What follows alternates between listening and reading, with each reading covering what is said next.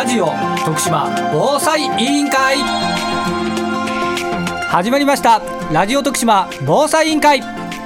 この番組は徳島で活動を続ける防災士が中心となり立ち上げた委員会です。徳島で暮らす一人一人が災害について知り、考え、行動することで災害から命を、そして未来を守れるようになるためにラジオから情報発信していきます。ここからじゅうごふんかんどうぞお付き合いください。この番組は エフエム ビザンのスタジオから毎週金曜日朝はちじからはちじじゅうごふん、そして毎週木曜日午後ごじからごじさんじゅっぷんまでにしゅうぶんまとめて再放送しています。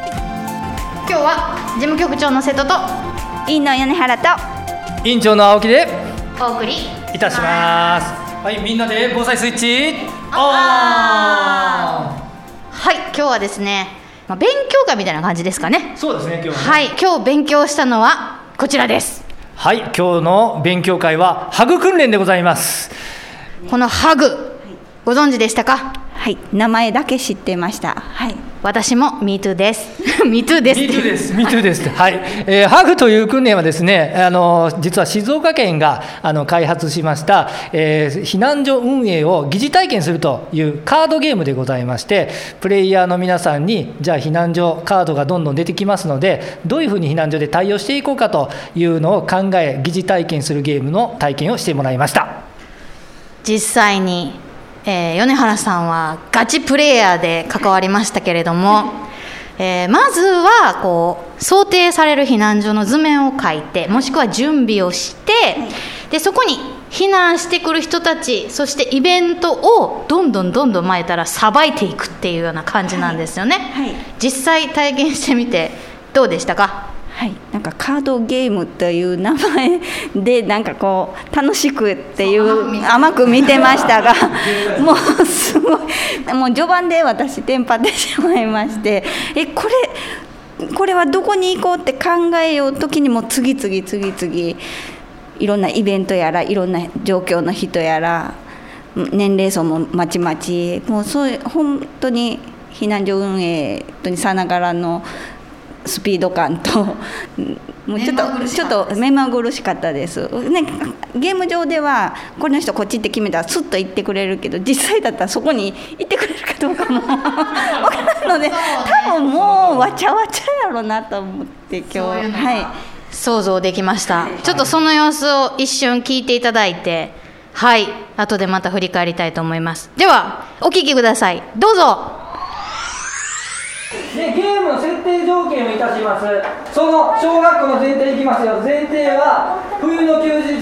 午前いちじ頃震度ななが起こったと、ね、で市の職員は来てない、皆さんは一般住民、はい、で同じグループの人はいち早く到着、小学校に到着したら次々にやってくる避難者の状況や要望を配慮しつつ対応してくださいと、避難者をどこに割り当てるかを決めてそこに置いてください、はい、自動車やペットなどはポストイットに記入している数が、まあ、直接ね書き、それに書き込むようなことをしてください。いいですか？はい。ではいちばん、床上さん、男性よんじゅうごさい、前回世帯主避難してきました、はい、皆さんのところに来ました、はい、床上さん女性妻です、はい、妻、それと、えー、男性じゅうはっさい長男、はい、えー、が来ました。はい、さんにん来ました。どうしますか？そのカードのデータを読み取ってくださいね。年齢とか性別とかね、世帯とか。よんばん、みなみなさん、えー、豪雨さん、男性ろくじゅうごさい、にいは一部損壊、世帯主さん、はい、えー、女性ろくじゅうにさい、妻、男の子ななさい、孫、豪雨ちゃん、女の子、孫。小さいお子さんいらっしゃいました。これを皆さん話しながらね、本来だとね。小さいお子さんいらっしゃるから、にねんせいあたり教室に行ってもらうような感じで話してます。イベントが発生しました。誰ともなく受付を作ろうといった。あ、受付なかったな。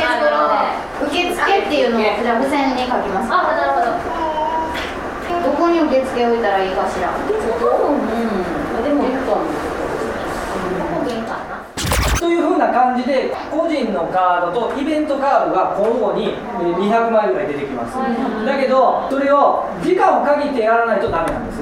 えー、なぜかというと避難者の人は皆さん時間通り来ます、じゃあ何時何分あなた来てください、あなた来てくださいということはないですよね。ですから今から私読み上げ役をしますが、早くなったり遅くなったりします。つまりプレイヤーは素早く判断をして、なぜここへ置いたかという観点を持たなければいけない。視点としては先ほど高齢者世帯の近くを見てきましたね、はい、なぜここへ置いたんですかねという話に後のまとめで振り返りがなります、はい、いいですか、はい、その視点を忘れないように。は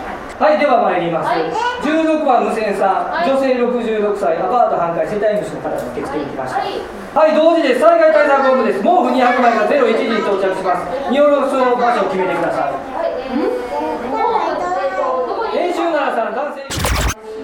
イレがどこにあるかを書く、うん、はい、トイレあります。トイレは屋外だよ、矢印。はい、町内会で見たら地震で両親を失ったさんさいとごさいの姉妹、近所の人に連れてこられたようです。子供だけが来ました。はい、子供だけの子らをどこに、子供だけですよ、子供だけのいるところに、はい、考えてください、それ考えてくださいよ。トイレの子供を見るんで精一杯やけはい、ガルさん男性よんじゅうろくさい、ブラジル人世代、妻が怪我で入院、世帯主は家具の下敷きに自力で脱出、カナリアを連れてきた。はい、災害対策本部です。安否の確認、問い合わせが見込まれます。避難者の住所、氏名、性別、年齢の他に緊急連絡先、安否確認のための情報開示への同意の有無も確認しておいてください。受付にまず票を使わないかんけど、今入ってきた人たちに回覧を回さないといけないね。お前もうすでに回さないね。この時点でもう本当はやってなきゃいけなかったかな。ゆうかさん男性よんじゅうななさい、はい、はい、どんどん来ますよ。はい、女、えー、女性ひゃくにさい、ひゃくにさいの老人と避難、母は歩行困難、車で避難してきた、高血圧の薬を、えー、なくして困ってる、助けてくれ、助けてくれ、女性ななじゅうはっさい、同じ入管さん世帯です。はい、どうします。ああ、バス旅行中、地震に遭遇して道路が、えー、通行が分からない、帰宅が困難になった帰宅困難者、大分さん男性よんじゅうごさい、宮崎さん男性さんじゅうごさい、早瀬田熊本さん女性さんじゅうななさい、男性ごじゅうよんさい、吐き気がひどい、バス旅行中、はい、えー、同じくバス旅行中、地震に遭遇した、はい、バス旅行中、長崎さんやったんです、鹿児島さん男性バス旅行中。はい、お聞きいただきました。もう本当にね、わちゃわちゃなんですよ。わちゃわちゃ。最初は割とね、こうゆっくり、あの今回進行してくれた青木さんがゆっくり様子を見ながらね、こう人を避難させてきてくれて、まあこれが家族だったりとか、小さい子供だったりとか、ペットがいたりとかで、その間間にイベントが、トイレが使えないよとか、明日仮設トイレが来るよとか、毛布が提供されたよとか、なんかいろんなね、イベントを差し込んでくると、それがだんだんだんだん積んでくるんですよね。積んできて、まあ一人ず何人かずつと思いきや、観光客を乗せたバスがあの避難所にやってきたという、うわーっていう感じ。最後そこで今回は終わったんですけども、まあ実際の災害時そういうこともありえるんだなっていうのがより明確になったという感じなんですけれども、今日まあ進行してくださった青木院長は過去にもいろんなところで、えー、ハグ、この避難所運営ゲームをされてきたということなんですが、今日の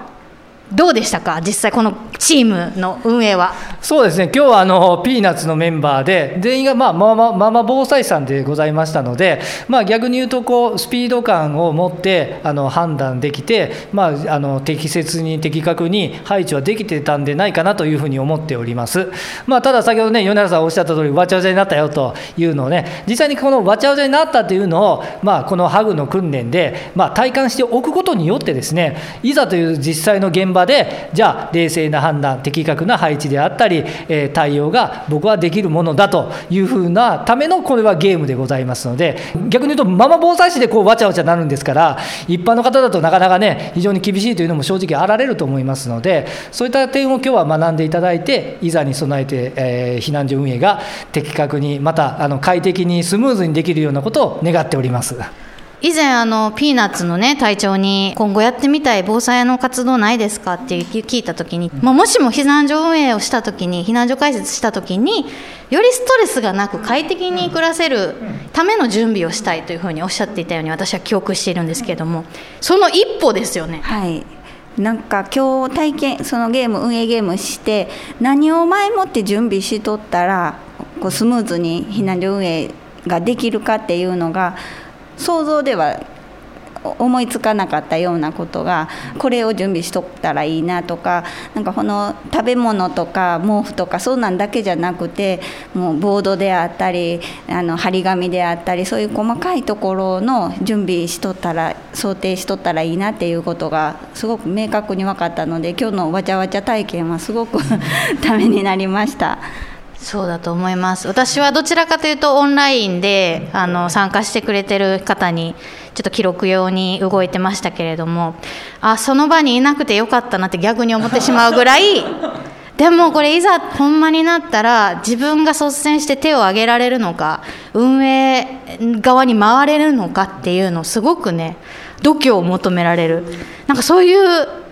現場を一瞬見てしまったって感じでしたけど、青金町いざなったら私たちできるんでしょうか。はい、みんなはね、あの防災士という資格を取られてますので、そこはしっかりと基本ができてますので、まあ、慌てずに逆にまあみんなでね相談できるようなあの体制をとっていざに僕は備えてほしいなというふうに思います。でそのためにはやっぱり地元のね、あのいろんな連携、顔の見える関係、ネットワーク作りが、えー、これから絶対に大事だろうと思っております。ところどころ出てきたこう人を巻き込んでいくような工夫ですよね。そうです、はい、あのファシリテーターをしてくれた青金町が、まあ、こういう場合じゃあもともと保育士されてる人とか先生とかがいないかとか、そういうのを聞いてみる、あと看護師さんとか病院の先生とかいないか聞いてみる、そういうのも一つ方法だよっていうふうに言ってくれましたけど、巻き込んでいくのも得意にならないといけないですね。そうですね、さっき瀬戸さんとも話ししたんですけど、小学校保護者同士のつながりがある中で、なんかそういうこの人には得意な分野とか、また子どもたちも自分はこういう部分が得意だよっていうのが避難所運営で必要なこの役割舞台っていうのと紐付けていけて、自分だったらこの舞台に入れるかな、なんか手伝えることがあるかなっていうのを意識できるような学校内のボランティア活動であったり、保護者もなんか子どもたちの活動を通して自分だったらこういうのを手伝いできるなっていうのをで避難所運営につながっていけるような気づきというか、そういうのが板野町で防災士としてなんかできたらいいかなっていうのを今日感じました、はい、これまた定期的にやるべきなんだなっていうのを気づきましたけど。そうですね、あのやっぱり定期的にやらないとやっぱりあのいざという時に備えられないのと、やっぱり知識というのはやっぱりこう年数経てば忘れてしまうし、やっぱ判断とか感覚ですね、それは防災士としても大事だと思いますので、えー、メンバーでまたこういった勉強会ぜひ、えー、行ってまいりたいと思っております、はい、ということで今日は、えー、エイチユージー ですね、はい、避難所運営ゲームをみんなでやってみた、そのご報告でございました、はいはい、来週もみんなで防災スイッチオン。お送りしてきましたラジオ徳島防災委員会、今週はここまで。この番組はラジオだけではなくパソコン、スマートフォンでも聞くことができます。パソコンの方は エフエム ビザンホームページトップからリスンラジオのバナーをクリック、スマートフォン、タブレットの方はリスンラジオのアプリをダウンロードして、中国・四国エリアから ビーエフエムななきゅういち、エフエム ビザンを選択してください。ラジオの電波が届かないエリアの方もとてもクリアな音質で番組を聞くことができます。ぜひお試しください。それでは、さようなら。